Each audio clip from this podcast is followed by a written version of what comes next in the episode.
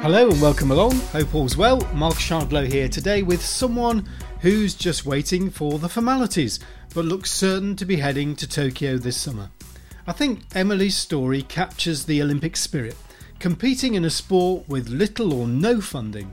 For the first few years, Emily combined the sport with a job, but with the community rallying round, they helped raise money for Emily to mount a serious bid to be an Olympian. Emily is from Bulwell in Nottingham and has just returned from the European Weightlifting Championships with three gold medals and it seems a seat on the plane. So, how does it feel? Yeah, it's good. I mean, it's um, it feels like it's been a long time coming, um, but uh, yeah, it's good, and um, yeah, a lot of hard work now has got to start, and obviously has been throughout. But you know, really, the real grind really starts now towards towards the games. You've done this with, as I've said, little or no funding. What message do you think your success sends out? Um, I think we're obviously just proving that you know if you really really want something and you really really work hard for it, then you know you can achieve it. I'm not gonna lie, it hasn't been easy. It hasn't been you know plain sailing. We are competing against girls in the world that are that weightlifting is their full time job, um, and we're not able to you know commit completely to weightlifting because we have to earn a living. But you know there's worse people out there. Um, we're very fortunate and we're very lucky and we're just going to keep fighting and fighting um, because it's what we love to do and it's what we're good at so and what i've loved is the way your community has got behind you you know i can think of the photos from Bull market and the traders helping you out. And i think you've had race nights and i'm pretty sure when i came down to see you you've got a gofundme sort of page going on. So what's that meant to you Oh, it means everything. To know that people are behind you and they really want you to succeed and they're really proud of you is really nice. And all the hard hours that you put into the gym and all the times that you're tired and you don't think you want to do it anymore, it, makes it all worth it and it makes you want to carry on. And yeah, especially yeah, Bulwell Market, they did you know, help me out massively with a, a, lot of funds. And every time I go down the market, you know, it's little things like I get free fruit off fruit and veg off some of the stores, and they sort me out with bits and bobs. And those little things they don't realize, you know, help a lot. So it's really, really warming to know that they're all behind me. I guess in a sport like yours, you you get through some food. Yeah, yeah, especially me. I'm super heavyweight and I am sitting a lot heavier than I would naturally if I wasn't obviously um, competing.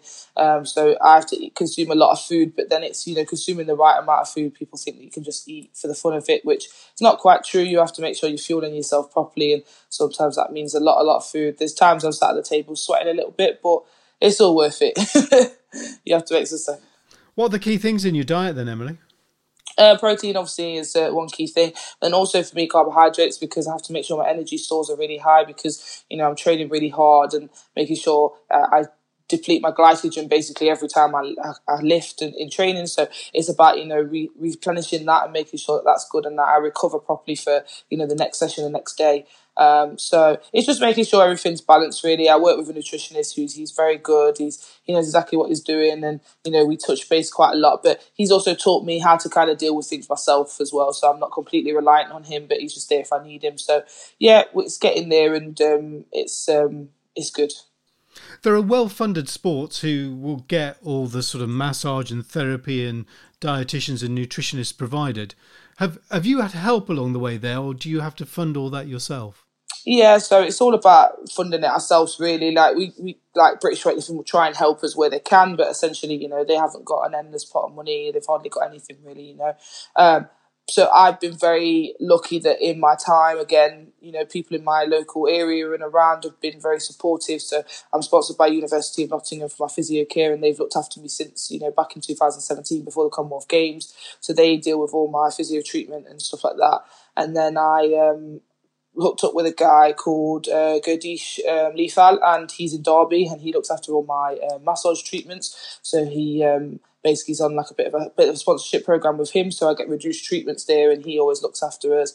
Um, and then obviously my nutrition is also again another person that decided to just help me out the kind of his heart, Yusuf Patterson. Um, so he's amazing, and he's worked with me since probably about beginning of 2019. Um, so it's been about a three year partnership there. So I've been really lucky that I've managed to find key people. But obviously, before I had that, yes, it was all basically funded out of my pocket to make sure that I was in the best shape I could. And I've filmed with you a few times, and I remember the last time coming down to the gym at South Normanton. And can I say, really, it looked an ordinary type of gym, but I guess the key is the extraordinary people there. Yes, one hundred percent. Yeah, Atlas is a very, very special place, and yeah, you would walk in there, and some people would probably be put off by it because it's very rough and ready, and you know. But for us weightlifters, it's everything we have, we we desire there. We've got platforms, we've got weights, we've got jerk blocks, everything we need. We're not weightlifters. We're not a fussy bunch. We don't really like flash environments. We just need somewhere that we can uh, throw some big tin around. Uh, but then, you know, I've got two fantastic, amazing coaches. Dave, who runs the gym, and he also comes out to us to internationals and coaches us on the international stage and then Cyril Martin, who does all the behind the scenes work. So he's the guy who writes my programs and is there every single day. And then we just have a really amazing group of people, really, that, you know, of all different levels. It's not all just elite people, it's people that just come after work and have and do some weightlifting training, kids that train, whatever. And we're just all a really tight knit community. It was beautiful when they was telling me how they was all watching me at Euros and some of them went to each other's house and utilized the two household uh, thing and watched me outside and stuff. And it was just really nice to show that people people even in a pandemic was pulling together to you know make sure that they were supporting me. So it's nice. Really what nice. I really liked when I came to film you was you to to earn a little bit of money. You did some coaching with the kids, and they really took to you. How how much do you enjoy that side of things? Yeah, that, absolutely, that's my passion really, and that's something I would love to you know pursue properly when I've um, finished my career um, to coach the, the young ones. And yeah, I do. I go go most Sunday mornings now and obviously coach the young ones into development. And hopefully, we've just set up a proper talent academy for them now with, in partnership with British Weightlifting.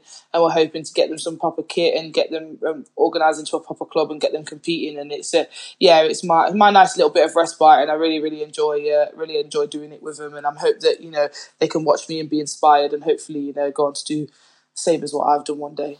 What is it about the sport that you would say to try and sell to people, to sell to the kids?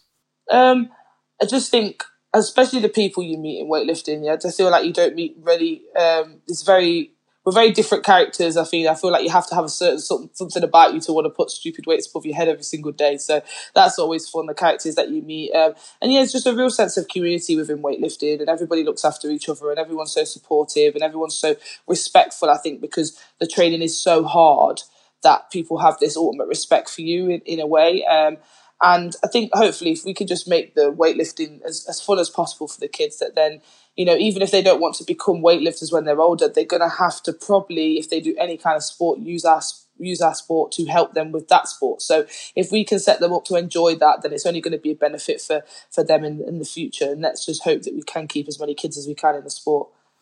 And what also has struck me the times I've come to see you, and I also saw you in the prep camp in Brisbane at the Commonwealth Games ahead of your medal there, was actually, although it's an individual sport, what a team you seem to have. There was a real buzz about filming you yeah, it's it's extremely important, and you know, especially for this Euros that we just went away, we only took four females, but you know, us girls are tight as anything, and we, we you know we've worked so hard throughout this Olympic qualification. It's been long. It started in this in November of 2018, and you know we're sat here now in April 2021. It's been a long time, but we've stuck by each other's side. We've you know in the lead up, we've made sure we've made efforts. Emily's down in Devon, Emily uh, Zoe's down in London, and then me and Sarah live together up in um, in South Normanton around the corner from the gym now. But you know, we've made had the girls up so that they can come and train with us, and that we can get.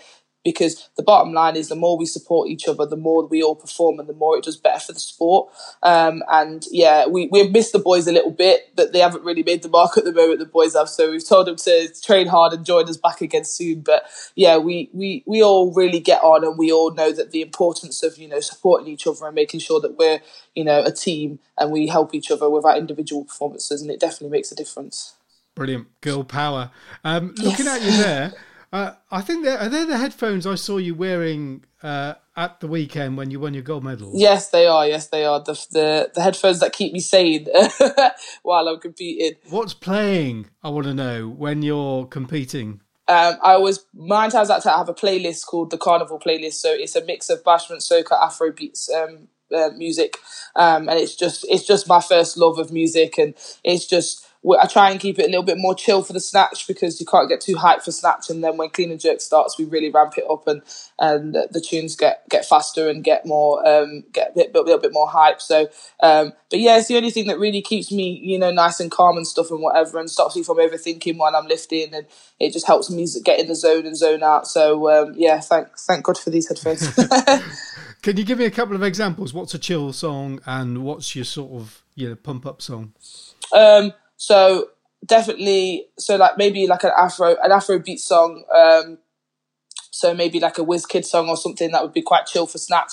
And then I would move on to like the hardcore soca, so what we would listen to on um, Afro Caribbean Carnival Day and what everybody dances to in the streets and stuff. Um, what um, a bit of real celebration in the carnival. So um, yeah, real real um, element of if I was at Carnival. It makes me remind me.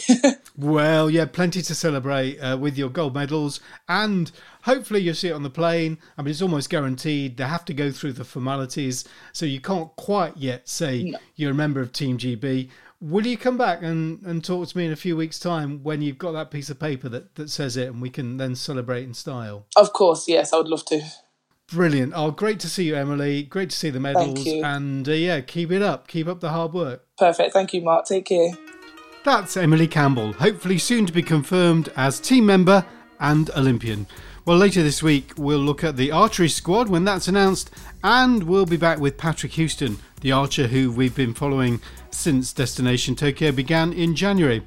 And uh, soon it'll be the swimmers' turn after their successful trials this weekend and some great swims at the London Aquatic Centre. But that's it for today. Another 10 minute chat tomorrow. See you soon. Bye bye.